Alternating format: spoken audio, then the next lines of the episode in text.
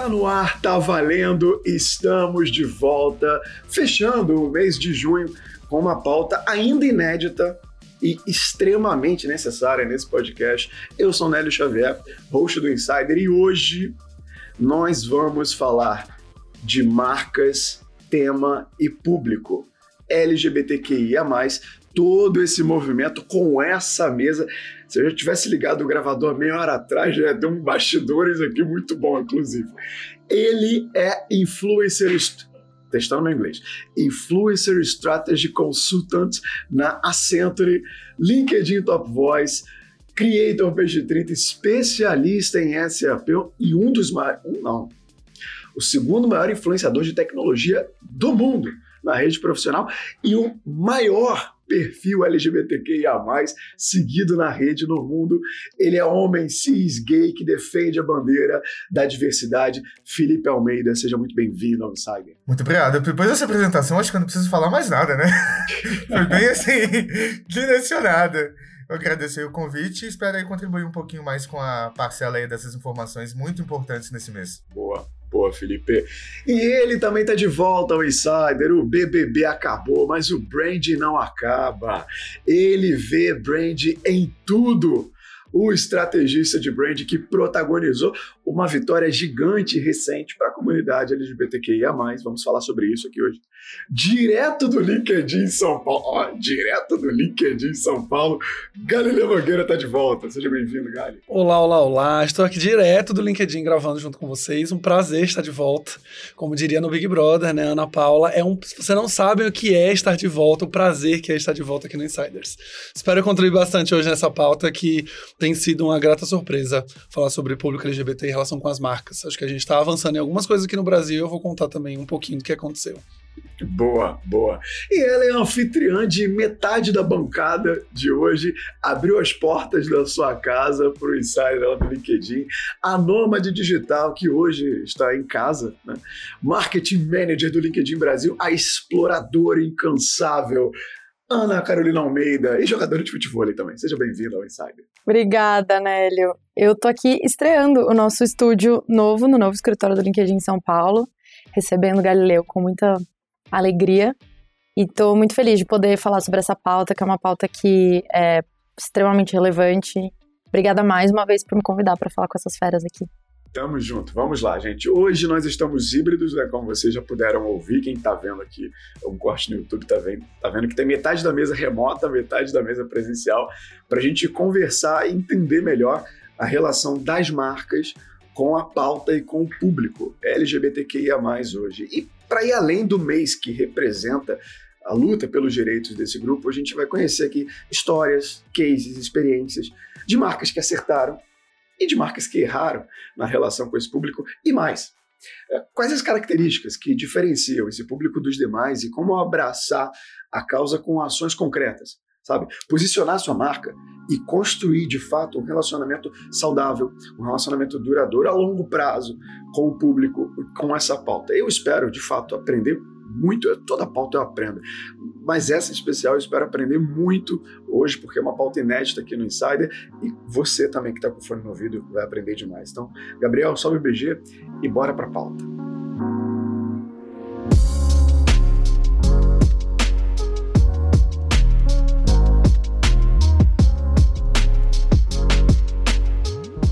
Da gente entrar na pauta do 225, um aviso para você. Na verdade, mais de um aviso, vai.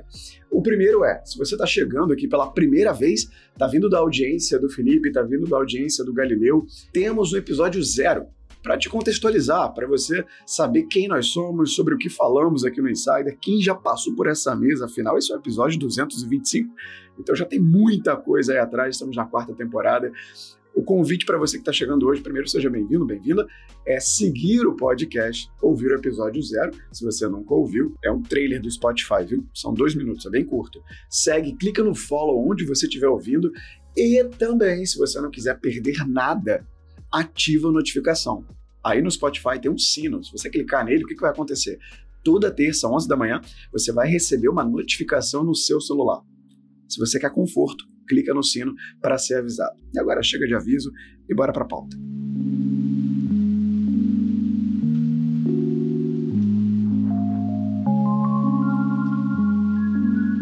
Seguinte, a gente começa a pauta geralmente localizando a audiência que está aqui com a gente, colocando a gente no mesmo ponto de partida. Então, eu vou jogar primeiro no Felipe, tá legal? E depois a gente pulveriza para a mesa. Felipe, para a gente localizar, assim, historicamente, o ouvinte, de onde a gente está vindo e onde a gente está hoje nessa pauta LGBTQIA+, se você até puder trazer para quem ainda não conhece a, a definição disso, da, da sigla, pontuais atualizações, em que momento a gente está hoje dessa pauta no mercado? Bom, é, a gente está vivendo, na verdade, um avanço é, na diversidade. Ela se tornou agora é, um ponto é, muito interessante a ser trabalhado pelas empresas. E eu digo isso não só através das ações que a gente tem vivenciado atualmente, mas eu acredito que a, a consciência do coletivo entendeu que não dá mais para ser uma empresa preconceituosa, que não dá mais para viver em estereótipos, apesar que ainda tem muito chão pela frente. A gente está começando a caminhar pequenos passos aí quando a gente fala de baby steps, né? Pequenos passos de bebês, quando a gente vai crescendo sobre isso. Ainda existe muita parte estigmatizada, porque quando a gente fala da sigla LGBTQIA+, a gente está falando de inúmeros tipos de pessoas, de uma diversidade muito grande. É claro que eu, sendo homem branco, gay, eu tenho uma visibilidade muito maior e um privilégio muito maior do que uma travesti negra. Brasil ainda continua por 12 anos e ainda é o país que mais mata pessoas travestis e transexuais no mundo. A expectativa de vida de uma pessoa travesti transexual ainda é de 35 anos. Eu fico pensando porque eu tenho 34 anos, eu fico imaginando que eu poderia morrer a qualquer momento daqui a um ano, levando em consideração a estatística de vida de uma pessoa travesti no Brasil. Então, assim, a gente melhorou por algumas partes, mas a gente melhorou por uma parte que ainda é muito engessada, é muito normativa e é muito é, voltada ao padrão da sociedade. Eu sou muito aceito na sociedade porque eu sou um homem branco, cisgênero, e automaticamente eu tenho muito mais identificações com a maior parcela que está no poder hoje do que necessariamente uma mulher preta da periferia travesti. Então a gente tem que entender que, mesmo fazendo parte da comunidade LGBT, nós ainda temos nossos privilégios privilégios de questão de racial, privilégios de questão financeira, privilégios até mesmo de questão de educação, de portas abertas para gente. Eu costumo dizer que muitas pessoas falam se eu tenho uma pessoa LGBT negra, uma pessoa LGBT branca, e as duas estiverem concorrendo a uma vaga de emprego e as duas têm as mesmas qualificações, por questões onde a maior parte da sociedade se encontra branca dentro dessas empresas, elas vão ter uma questão de entendimento comigo maior do que com uma pessoa preta. É aquela coisa de você conseguir se identificar mais com aquela pessoa que já faz parte de 90% do que existe dentro da empresa do que aquilo que não faz parte dentro da empresa. Então, assim, estamos caminhando para uma diversidade. Eu não falo uma diversidade só de LGBT, eu falo uma diversidade de aceitação ao total de pessoas LGBTs, de pessoas PCDs, de pessoas que não têm experiências, de pessoas acima dos 50 anos, que também existe um preconceito, porque a diversidade, na verdade, ela é plural. Então a gente não pode ter diversidade só nas partes baixas de uma empresa. Então, assim, levando em consideração como começamos, estamos bem melhor do que estávamos antes, né? Se a gente for parar para pensar, dia 17 de maio agora foi comemorado o Dia Internacional contra a LGBTfobia, que é o quê? A comemoração onde a OMS deixou lá em 1991 de que o termo homossexualismo fosse retirado ali daquele, daquela parte como doença. Então, eles retiraram é, o fato da gente ser homossexual como uma doença. Então, o dia 17 de maio foi muito importante para essa comemoração. E, posteriormente, a gente entra agora em junho para abrir sobre esse tema. Precisa melhorar. Eu acho que eu tenho para mim que a educação ela é o principal porte para a gente conseguir eliminar qualquer tipo de preconceito. Eu sempre penso que, que preconceito é a falta de conhecimento. Então, eu acredito que a gente ainda precisa avançar muito na questão da educação do Brasil. Eu sinto muita falta de ter é, ensinado nas escolas, no ensino médio, sobre é, identidade de gênero, sobre orientação sexual, sobre informar as pessoas que está tudo bem, porque eu gostaria de saber mais sobre isso quando eu tinha 14, 15 anos e eu estava passando pelaquela descoberta de que eu sou uma pessoa gay, e a gente fica confuso, porque tudo ao nosso redor, na minha época, falava que era errado. Então é importante que a gente trabalhe não só no mercado de trabalho, mas que a gente também inclua esse conhecimento para os jovens. Hoje está muito mais aberto, né, gente? A gente tem TikTok, Instagram, LinkedIn, a gente tem Pablo Vittar, Glória Groove, a gente tem inúmeras personalidades assumidamente LGBT que ensinam a gente que está tudo bem. Na minha época não tinha, mas eu ainda acho muito importante que venha-se do berço da educação antes da gente chegar no mercado de trabalho. E eu acho que as empresas podem fazer isso. Cada vez que as empresas contratam essas pessoas e criam treinamentos de onboarding, treinamentos de diversidade e inclusão, treinamentos onde que elas possam estar tá mostrando para a sociedade aquilo que talvez elas não aprenderam na escola, é importante porque as pessoas criando um conhecimento, elas criam uma empatia. E o que falta mesmo é uma empatia. Então, falta muito ainda, mas as empresas são responsáveis por conseguir é, criar esse conhecimento para aqueles que não tiveram quando tiveram no estudo. Meu, minha opinião, né? Não digo que seja 100% certeza, mas eu acho que seria interessante sim. Pô, não, você já abriu a porta com escancarando aqui para a gente desdobrar aqui o papo. E eu vou pegar um ponto do que você falou e vou jogar aqui agora para o Galileu, que, de fato, quando você busca aquele conhecimento, ou então a falta desse conhecimento, é que prejudica as coisas e que ocasiona o preconceito lá na frente. Isso que você falou do dia 17 de maio, cara, eu não sabia. Você falou, poxa, o homossexualismo era tido como doença lá nas normas e a data que foi tirada, tirado esse significado é que virou a data de luta contra a LGBTfobia. Tenho certeza que boa parte da audiência também pode não, não saber disso, e isso é um ponto importante, é um ponto de conhecimento, inclusive uh, o motivador dessa pauta também é por, é por aí. Eu quero agora jogar para o Galileu, para entender também a visão dele desse, esse avanço histórico e também da relevância e do tamanho da presença desse público hoje no mercado e por que, que as marcas têm que ter essa consciência que o Felipe acabou de levantar aqui. Boa, eu acho que assim, o Felipe já conseguiu abrir super o, o tema, né, trazendo alguns dados e algumas informações sobre o mercado eu concordo com ele, né, eu acho que é, são os dois homens brancos aqui nesse call, basicamente, que tiveram acesso a boas escolas, estudaram, a gente trabalha em grandes empresas, em multinacionais, e que bom que a gente está tendo essa consciência de que dá para usar a nossa força aqui dentro para promover essas discussões, né? A gente usar o poder desse privilégio para justamente promover discussão dentro das empresas. Eu também vejo esse cenário de avanço, né? Ele, óbvio, é um cenário ainda de avanço mais lento. A gente ainda fala de um Brasil extremamente homofóbico, é o país que mais mata LGBTs no mundo, então a gente, na nossa bolha corporativa, de quem estudou, de quem está em grandes empresas, a gente é muito mais aceito. Mas quando a gente vai para camadas mais baixas, né? Classe C, D, periferia, pessoas pretas, a gente tem uma outra conversa. E a gente não está falando nem só de uma questão de gênero, nem uma questão só de idade, mas a gente está falando de uma geografia também. Você ser gay no Nordeste, no Nordeste é outra história. Né? Você é, é uma outra discussão que a gente que está aqui em São Paulo, em grandes metrópoles, acaba não vivendo. Então, eu também vejo esse marco como importante. A gente está sim crescendo. É, a falta de referências e ídolos e, e personalidades que a gente teve no passado hoje é, é uma coisa que, para mim, ela instiga muito em relação ao Brasil. Ao mesmo tempo que a gente é o país que mais mata LGBTs no mundo, a gente tem a Pablo Vittar no Faustão. É, a gente tem a Pablo Vittar ganhando prêmios e prêmios e sendo uma das drags mais influentes do mundo.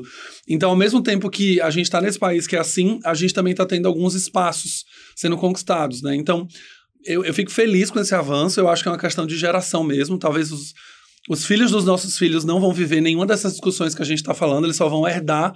Né? E essa é a minha esperança, na realidade, que daqui, dali para cá é, as coisas tenham mudado muito, mas a gente ainda tem um cenário muito forte nas empresas, a gente ainda tem muito treinamento que precisa ser desenvolvido. A gente vai falar, obviamente, sobre um caso que eu vivi. Eu estou em São Paulo, eu fui vítima de homofobia de uma grande rede de farmácias multinacional é, que basicamente tem 50 mil funcionários, sendo que 6 mil deles são LGBTs. Então, assim, a gente está falando ainda de uma empresa que, em teoria, não deveria estar tá engatinhando nesse assunto, mas ainda está. Mas ainda está vivendo esse processo. Então, a gente ainda tem muito lugar, mas que bom que as vozes estão se levantando e a gente está conseguindo promover essas discussões onde a gente passa, né?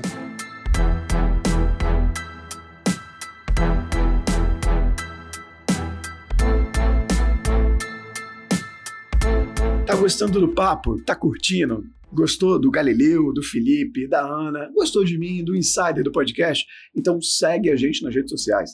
Lá no Instagram, lá no LinkedIn, no YouTube, temos o nosso canal de cortes. Se você quer ver a gente, você tem essa oportunidade de ver a gente no YouTube. Aqui na descrição tem o link para você clicar e conhecer o nosso canal de cortes lá no YouTube, Insider Cut canal de cortes do Insider Podcast. E além disso, em cima do nome de cada um que está aqui na mesa, na descrição aqui desse episódio, você clicando será redirecionado diretamente para as redes sociais dos convidados para se conectar, para seguir as pessoas e continuar a acompanhar esse conteúdo que você está gostando lá também nas outras redes sociais. E não esquece, claro, de seguir e avaliar o podcast. Olha, se você quer dar um presente para a gente, esse é o melhor que você pode nos dar agora avalia o pod. Tem umas estrelinhas aí, se você está ouvindo a gente no Spotify, no Apple Podcasts, você pode dar estrelinhas, assim como a corrida do Uber, sabe quando acaba o Uber e vem as estrelinhas? Então, dá para fazer isso aqui também com o podcast. Vai no nosso perfil, lá em cima, perto da imagem, tem uma estrelinha. Você clicando nessa estrelinha, claro, eu vou te pedir cinco estrelas, você avalia o podcast. Para a gente é muito importante, porque para quem está conhecendo o Insider agora, ver um podcast bem avaliado é um baita sinal de confiança, sabe? De credibilidade. É um sinal de que você está gostando e que a pessoa que está chegando pode gostar também. Já te agradeço por ter parado e ido lá na estrela, dar as cinco estrelas pra gente, viu? Agora, bora voltar pra pauta.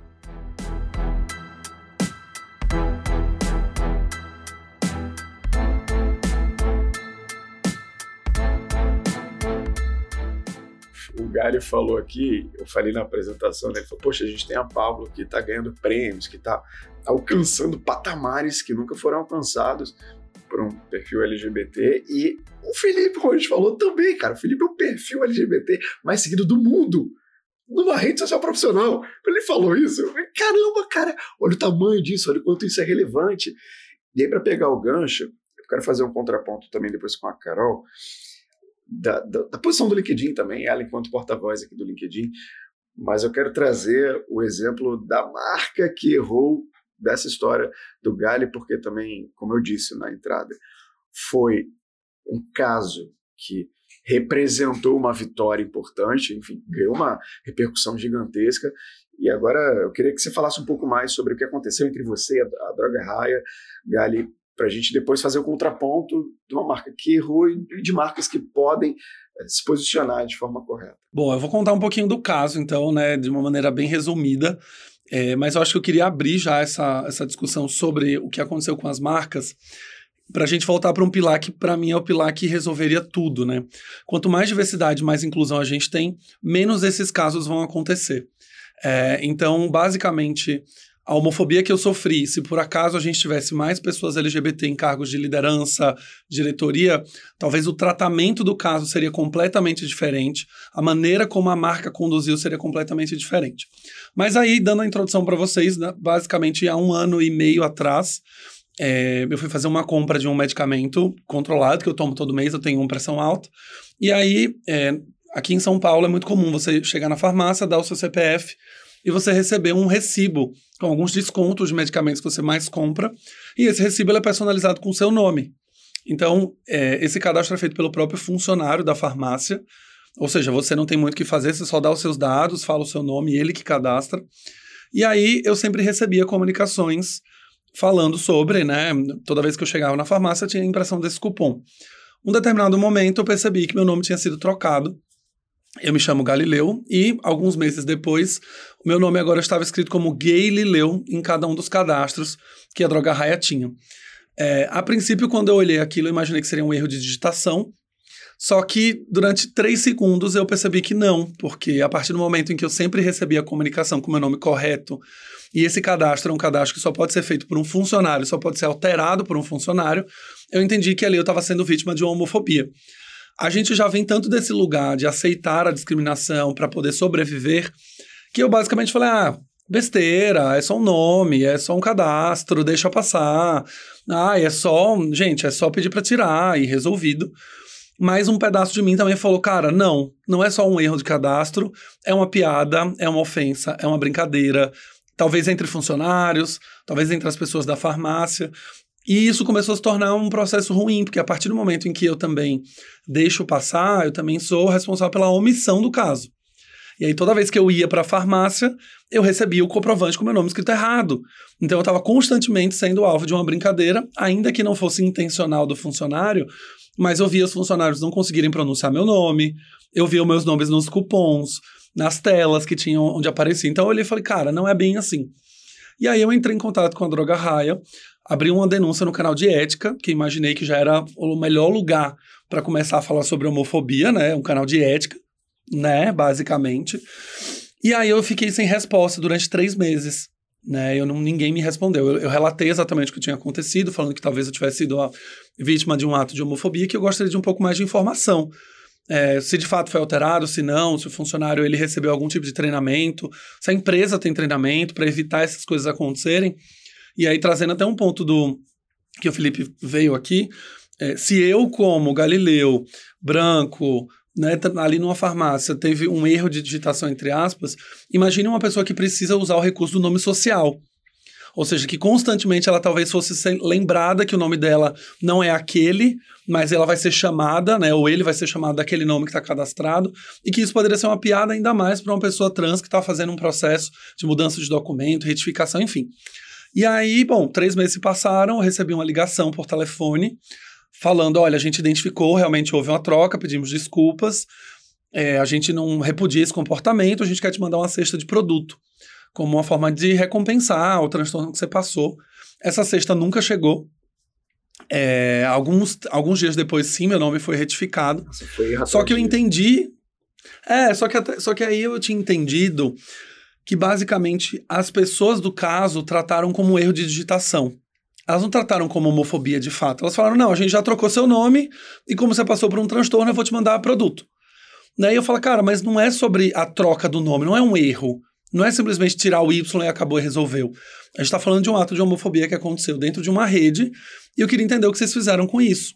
E aí a resposta que eu recebi do canal de ética foi: seu nome já foi alterado, lamentamos o ocorrido, medidas cabíveis foram tomadas. E aí eu perguntei, mas o que, que é medidas cabíveis? O que, que são medidas cabíveis? O que, que foi isso? Isso foi um treinamento? Isso foi uma advertência? Eu não quero que o funcionário seja mandado embora, ele não precisa disso. Mas minimamente que ele possa ser treinado, ele é advertido, que os outros funcionários entendam o caso, entendam que eles não podem fazer isso com o consumidor. E aí, meu lado branding também, né? O meu lado branding era, cara, para que a marca não erre com as outras pessoas. Elas não precisam disso. Não, vocês não precisam, como marca, passarem por isso com o cliente de vocês. E aí eles não me deram nenhum detalhe sobre o que aconteceu, dizendo que era um confidencial. Conversei com um advogado e a gente resolveu levar esse, eh, esse caso a um processo mesmo, né, como no, no juizado especial civil. Esse processo levou um ano para ser concluído. É, a gente anexou todas as evidências, cupons, SMS, todas as comunicações que eu tinha. A gente teve uma audiência de conciliação, do qual a Droga Raia eu tinha pedido no processo inteiro, né, para contextualizar as pessoas também. A gente olhou precedentes de casos que já aconteceram de troca de nome em sistema, de alguma situação vexatória que outros clientes já passaram na Claro, na NET, em outros serviços.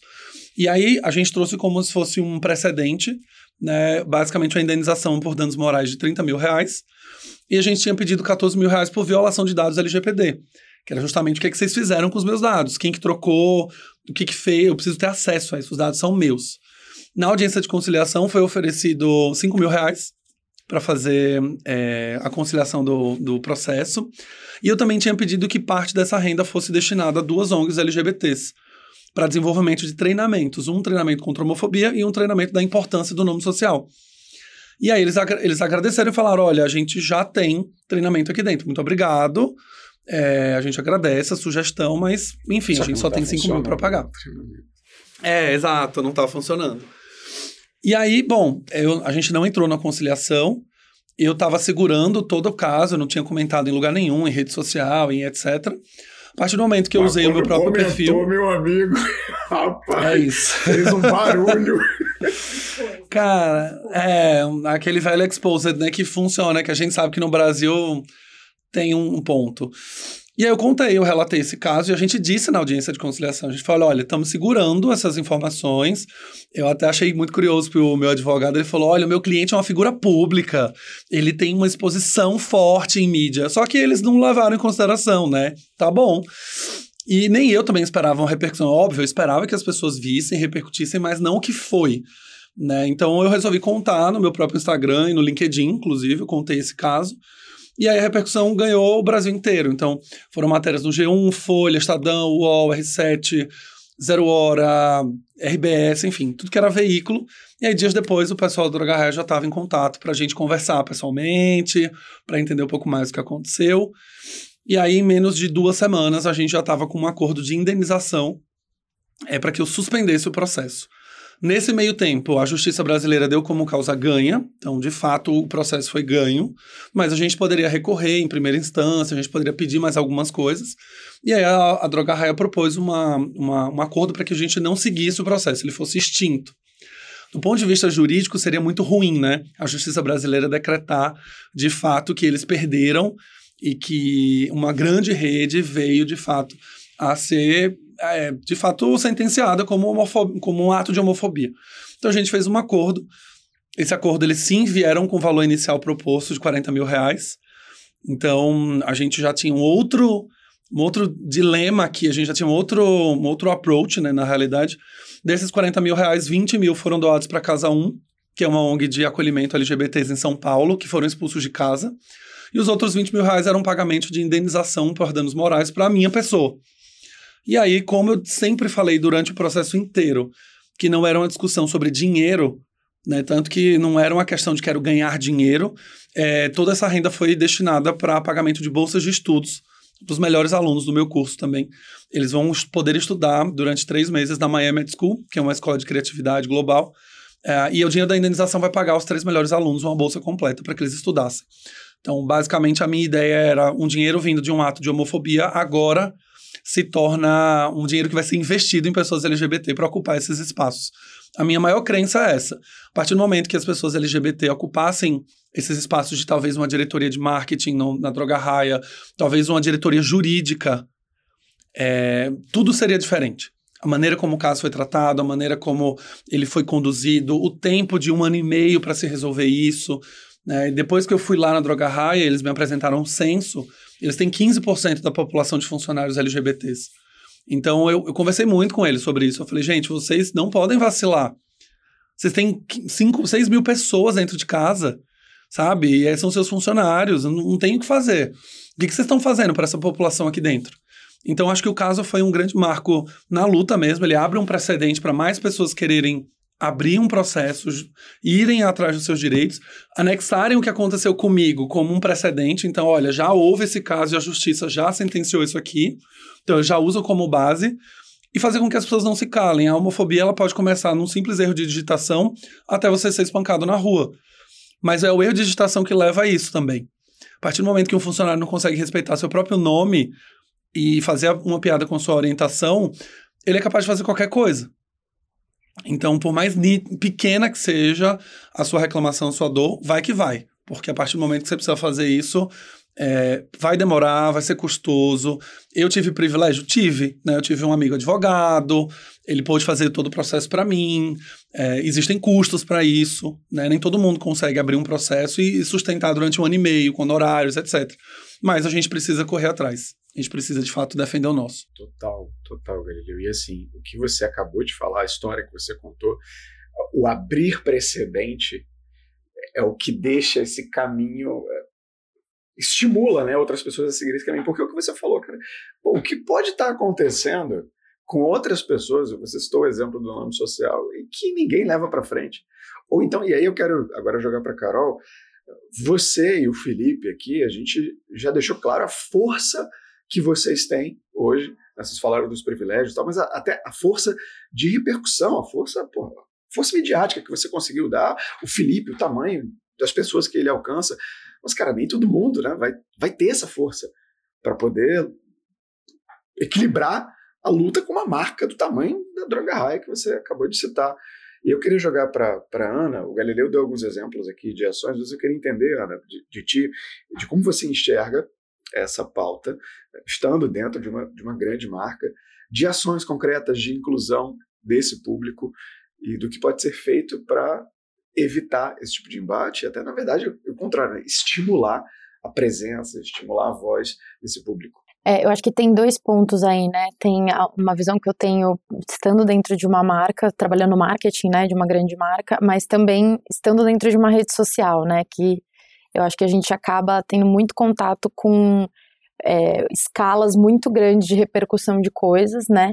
Então a gente acaba acompanhando muitos casos similares ao do Galileu e marcas que estão aí na berlinda de várias situações como essas e que essas situações explodem normalmente em alguma rede social e muitas vezes isso acontece no LinkedIn. Então é, a gente tem visto isso cada vez mais. É, isso é uma coisa que todo gestor de marca tem se preocupado muito recentemente, que é como que a gente consegue garantir que a gente está protegendo nossa marca, não só no sentido de é, ter uma boa resposta a escândalos, enfim, a situações polêmicas como essas, mas também como que a gente faz um trabalho de base para que a gente não precise chegar lá. Porque, assim, nenhuma marca está imune a chegar numa situação como essa, porque marcas são feitas de pessoas, de funcionários, é, por melhor que seja o treinamento, por melhor que seja o seu posicionamento de marca, sua, sua cultura, valores, nenhuma marca está imune né? Mas assim, como que você consegue se preparar, preparar uma base sólida para que quando isso acontecer, você tenha como reagir rapidamente, então não acontecer como no caso do Galileu, que assim, o tempo de resposta já foi um grande problema, o tipo de resposta foi um grande problema. Então, assim, é, é, claramente não era uma marca que estava preparada para reagir a uma situação como essa. Se é uma marca que já está olhando para isso, já está tendo contatos é, é constantes com esse tipo de tópico, é uma marca que está mais preparada. E isso entra muito na discussão que a gente tem sobre a questão do mês, né? Das marcas elas só aparecerem ou só se posicionarem em junho.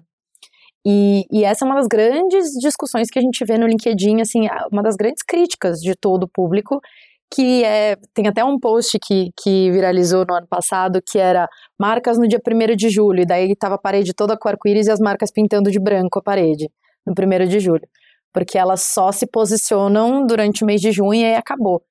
E não tem mais espaço para as marcas lidarem com isso dessa forma, né? Porque a, o público ele está mais atento às inconsistências e as redes sociais estão aí para poder explorar isso, colocar isso em proporções gigantescas. Então, assim, achei aqui alguma coisa que uma droga raia da vida fez e daí depois lá em junho está aqui postando é, ah, temos é, somos a favor do, do orgulho LGBTQIA+, enfim, não, não, não, é incoerente, sabe? Então, assim, é, eu acho que é menos sobre as marcas estarem desesperadas para poder é, ter alguma presença durante o mês de junho de todos os anos, mas sim como que elas podem criar é, atividades, como que elas podem ter iniciativas dentro da empresa para que isso seja constante e para que crie uma base de entendimento, que é muito dessa briga que o Galileu comprou, né? Tipo, se os funcionários estão sendo treinados, o que, que vocês estão abrindo de oportunidade para essas pessoas ocuparem cargos de liderança, sabe? Então, isso é uma coisa que eu tenho visto muito, é, não só dentro do próprio LinkedIn como marca, né? A gente é, discutindo muito sobre esse tema, mas também eu a gente tem muitos clientes que são marcas, né? Eu trabalho no, dentro das soluções de marketing de LinkedIn, então eles nos procuram muito assim, absurdamente, tipo assim, queremos orientações de como a gente é, se posiciona como marca, de o que, que a gente posta. E, e, aí a nossa orientação é sempre, ó, você tem que ser autêntico. Não adianta você só pintar a parede de colorido no, no mês de junho, né?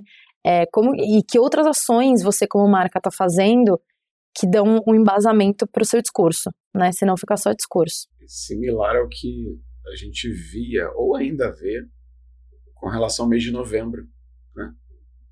Da, pauta racial.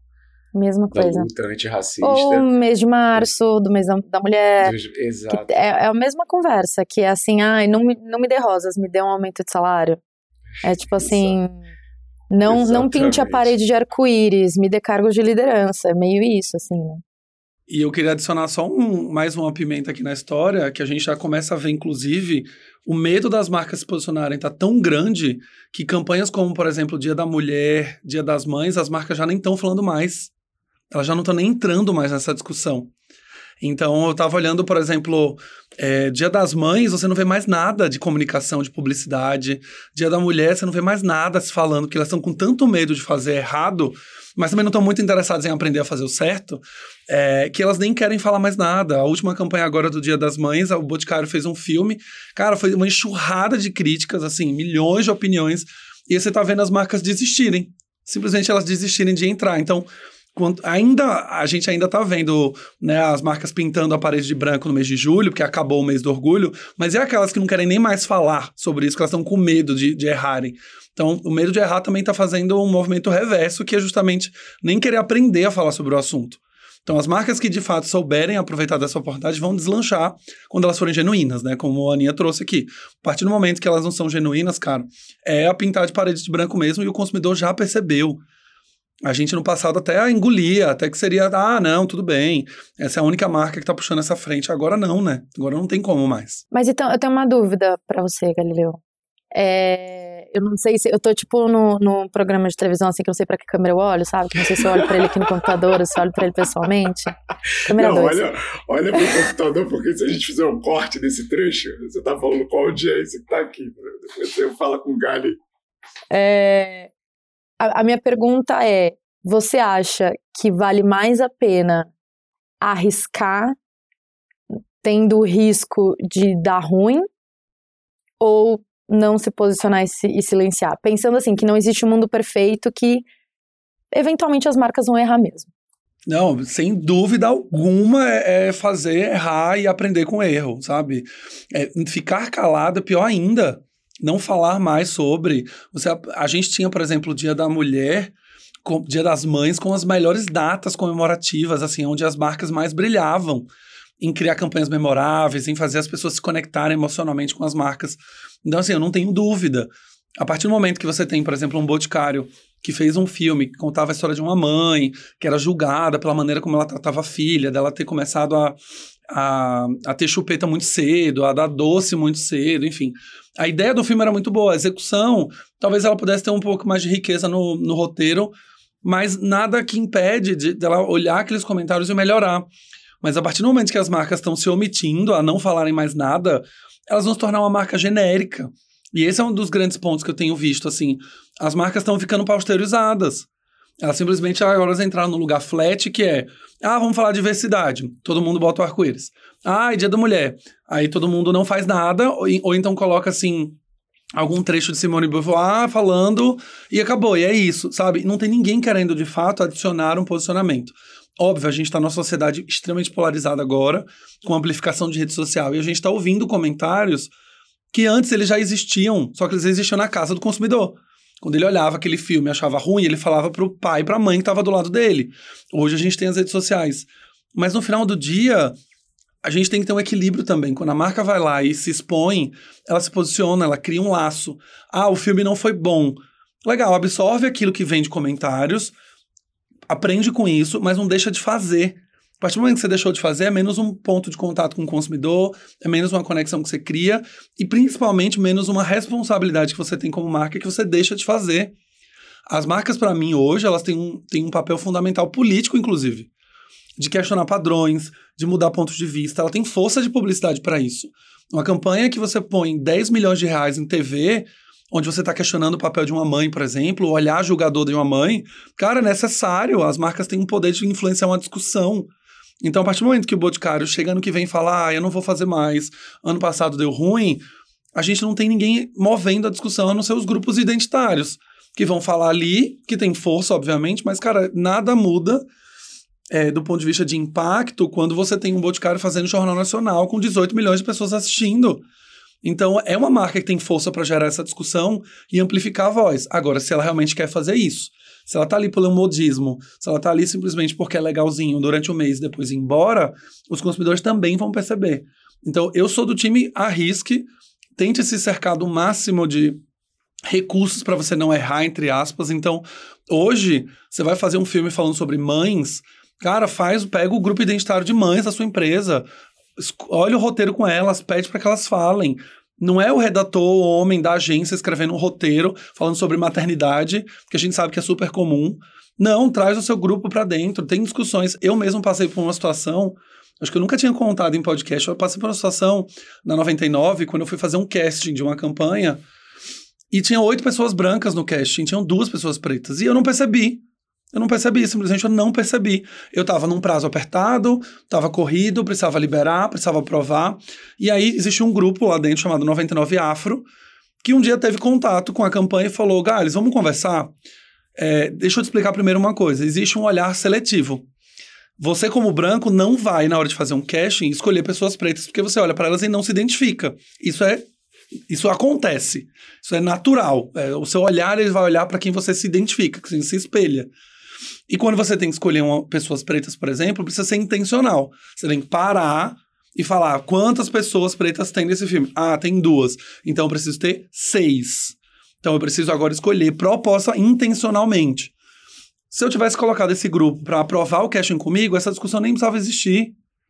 Eles estavam junto comigo lá, já olhando. Então, Hoje as marcas têm condições. As que têm já uma iniciativa de cultura dentro da empresa, grupos identitários, se você trouxer as pessoas, construírem roteiro, construírem estratégia e deixar com que as pessoas do seu local de fala contribuam, você tem pouquíssima chance de errar. E eu digo isso pelo filme da Dove. A Dove fez um filme Dia das Mães agora incrível. E assim, a roteirista, a diretora, são mulheres que passaram pelo puerpério recentemente, mulheres que acabaram de ter filho, mulheres que re retrataram de fato a dor de ser mãe naquele momento. Então, assim, o filme foi lindo. Ela super acertou. Ela poderia ter errado? Poderia. Mas ela se cercou de recursos para ela evitar que isso acontecesse. Então, assim, eu sou do time se arrisque, vambora, aprenda. E rede social não é um reflexo do Brasil não é reflexo do mercado. A rede social é um reflexo daquilo que as pessoas viram. É ruim, tá no G1 sendo falado mal, é ruim. Óbvio que é ruim.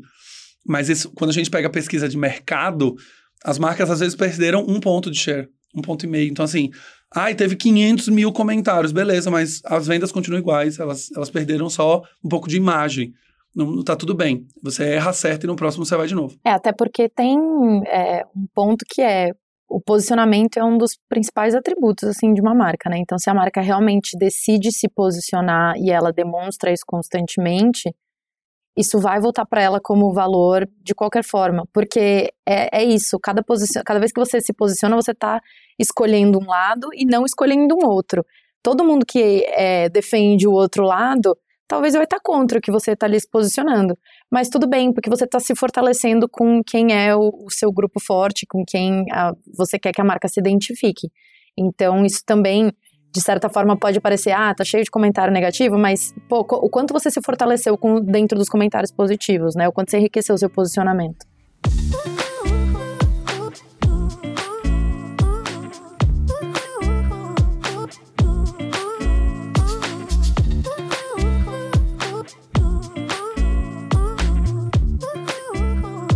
Momento pausa. Um breve intervalo aqui na pausa para te propor o seguinte. Você está ouvindo várias histórias, várias experiências, já ouviu muita coisa aqui do Felipe, do Galileu, as visões diferentes sobre o relacionamento das marcas com o público e o tema LGBTQIA+. Agora eu quero que você responda para a gente. Conhece alguma marca que se posiciona a favor do movimento LGBTQIA+. Se você conhece, conta pra gente. Qual é? Que marca é essa? A gente citou algumas aqui, pode ser que nós tenhamos deixado passar alguma marca que tem um posicionamento forte. Então, se você conhece, responde pra gente aqui no Spotify. Se você está ouvindo no Spotify, é só arrastar a tela do seu player para cima e tem um espaço para você responder. Deixa a gente te ouvir, deixa a gente saber quem é você. Conta pra gente que marca que você conhece que se posiciona a favor do movimento. Se você não está no Spotify, pode responder pra gente lá no Instagram ou no LinkedIn. Agora sim, volta para pauta.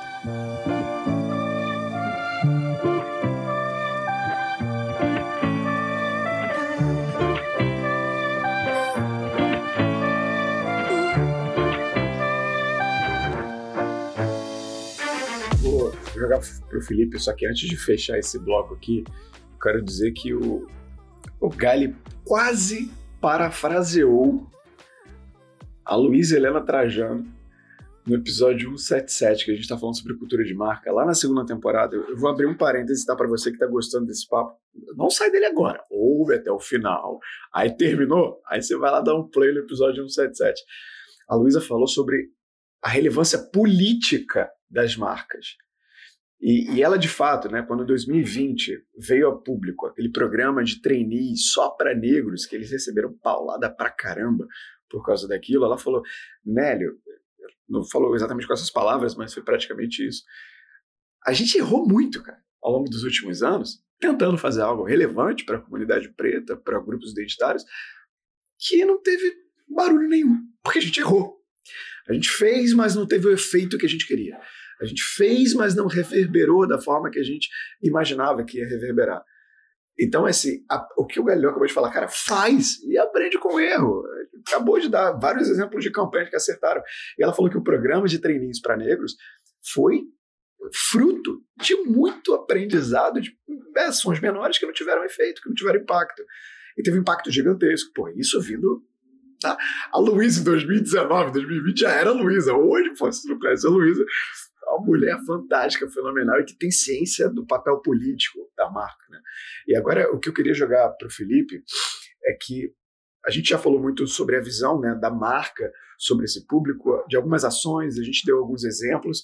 Eu queria entender de ti, Felipe, vocês estando numa área de tecnologia, que se eu pudesse vai, formar uma imagem da área de tecnologia, seria uma imagem ainda mais, mais séria, né? mais aquela coisa de ah, homens mexendo em softwares e hardwares. Eu acredito que é uma imagem que está na cabeça de, de muita gente.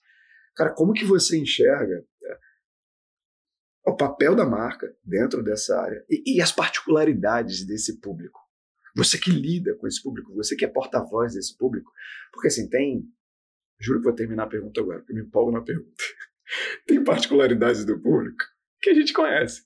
Mas o que, que você, na tua opinião, você enxerga que marcas não enxergam nesse público e não aproveitam? Você, enquanto um pilar da Century, você, enquanto um produtor de conteúdo muito relevante desse público. Eu sinto, na verdade, que todo mundo, quando a gente fala de tecnologia, imagina aquele cara nerd na frente de um computador mexendo com programação. Eu acho que é, é, a principal visão que as pessoas têm quando a gente fala eu trabalho com tecnologia. Aí o pessoal pensa, não, ele programa. Eu acho que as pessoas elas precisam abranger é, a ideia da tecnologia. Tem uma coisa que eu costumo brincar, que eu acho que a gente está vivendo o auge da tecnologia no mundo, né? Então daqui para frente você vai ter um tecnólogo formado em medicina. Você vai ter um tecnólogo formado em contabilidade, que é o que eu sou.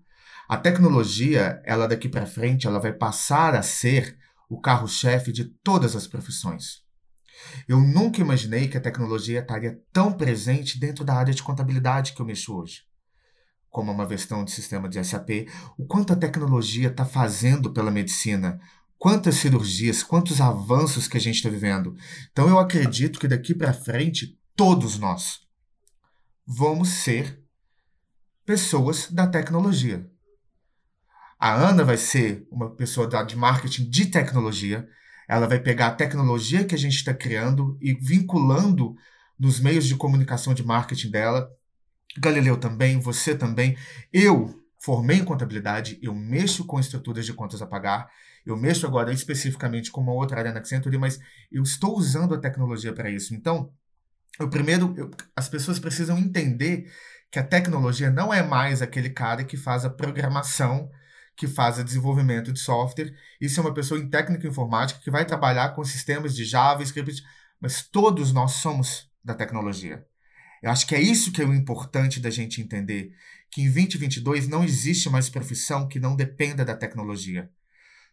Todas as áreas estão avançando de alguma forma no meio tecnólogo. Todo mundo está criando alguma automação, algum avanço, algum diferencial utilizando as tecnologias de base para que você possa realizar o seu trabalho de uma maneira melhor.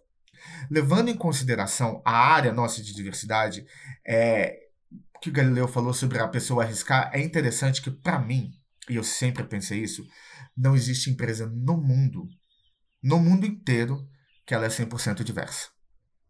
Não existe diversidade pela sua aptidão completa de 100%. Existem empresas que elas estão 100% dispostas a serem diversas. Quando a gente brinca com LGBTQIA+, aquele mais ali, ele tem um sentido. Aquele mais ali é para dizer que existem mais outras orientações. Existem outros tipos que nós vamos descobrir com o tempo. É uma sigla que começou como GLS, não sei se eu sou muito velho, mas todo mundo lembra. Gay, lésbicas, simpatizantes, era do Nossa, GLS. Eu não, eu não lembrava agora. disso. Começou é como. GLS, depois É foi para.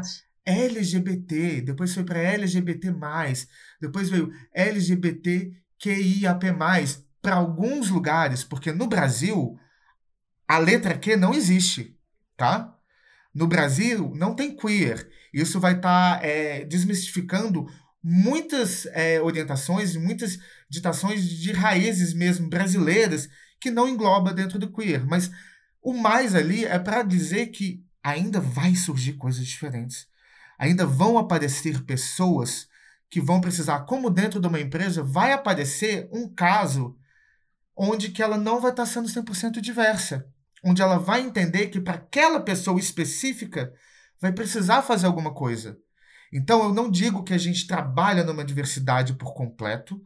Nós temos empresas que estão 100% pró-diversidade e dentro da tecnologia, que é uma coisa engraçada que as pessoas não entendem, a pessoa que mexe com tecnologia, aí eu tô falando a pessoa mesmo, que está enraizada ali no, no tecnologia, é uma pessoa mais cisgênera, como a maior parte da população do Brasil, né? Quase todo mundo cisgênero.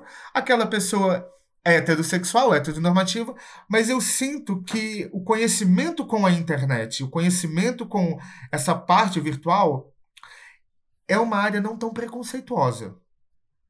É aquela pessoa que, na verdade, ela também tá cagando, literalmente. Não sei se eu posso falar palavrão aqui nesse Pode, podcast. pode. Mas a, é, gente, a gente bota um Wesley O Máximo bota um lá no. Spotify, é. Tá tudo bem. Tá mais ou menos nem aí, porque a verdade é que a pessoa que mexe e trabalha com tecnologia, ela tá muito mais voltada a partir do conhecimento. Ela não tá nem aí pra sua orientação. Só que aí vem outro ponto. Isso eu estou falando de um local de privilégio. Eu não sou uma pessoa negra, eu não sou uma mulher travesti, eu não sou uma pessoa que está investida em outras camadas que possam ser visualizadas ou marginalizadas. A gente sempre vai conviver com pessoas babaca no mundo. Isso é uma realidade. Você vai passar por inúmeras empresas na sua vida, e por mais que a empresa queira ser 100% diversa e ela queira trabalhar 100% dentro da diversidade, ainda vai ter um ou outro babaca que vai Gente aparecer. babaca não falta, isso é verdade. Gente babaca no mundo não falta. Mas é por isso que é importante. E eu, eu vejo em todas as empresas de tecnologia que eu tenho contato, da Accenture que eu trabalho, a uma Infosys da vida, a própria Apple, que eu já passei por ela por um tempo, todas elas têm uma vertente de dar treinamentos de diversidade. E eu acho que isso é o que é o mais importante hoje em dia no mercado. A pessoa ela não precisa ser 100% diversa, até porque, como eu disse, para mim não existe empresa 100% diversa.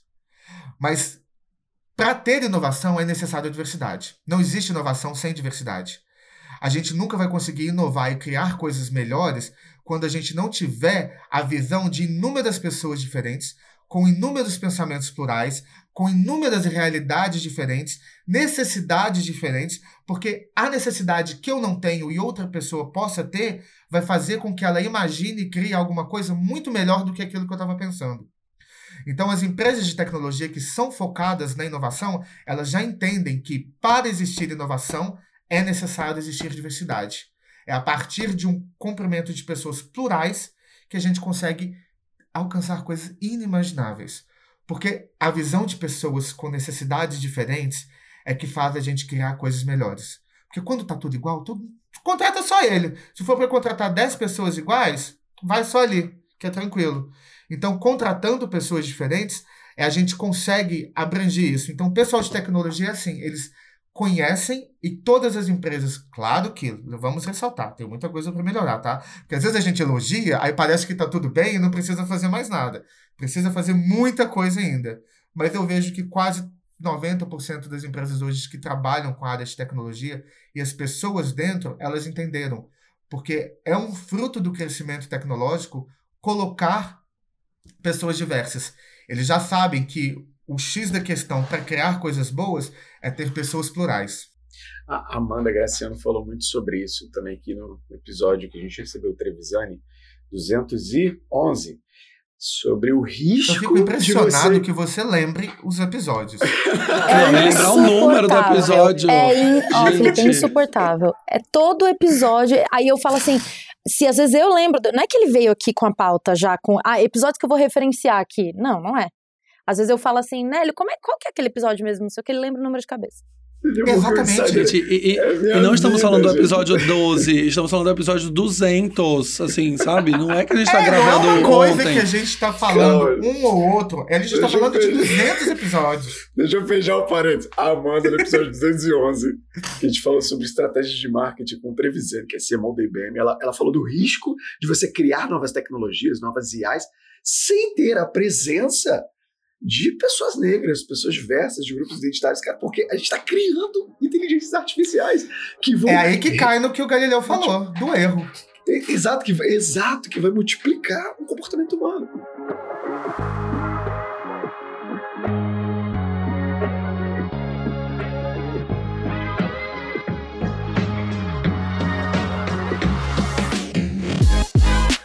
Vamos aos créditos da parte 1. Lembrando, parte 1 desse episódio 225. Produção e roteiro Nélio Xavier, edição de áudio é por ele, Gabriel Matos. A capa é do nosso ilustrador Michael Moura, marketing e social, Bruno Melo, Elizabeth Gradida. A apresentação nas vozes de Nélio Xavier e Ana Carolina Almeida.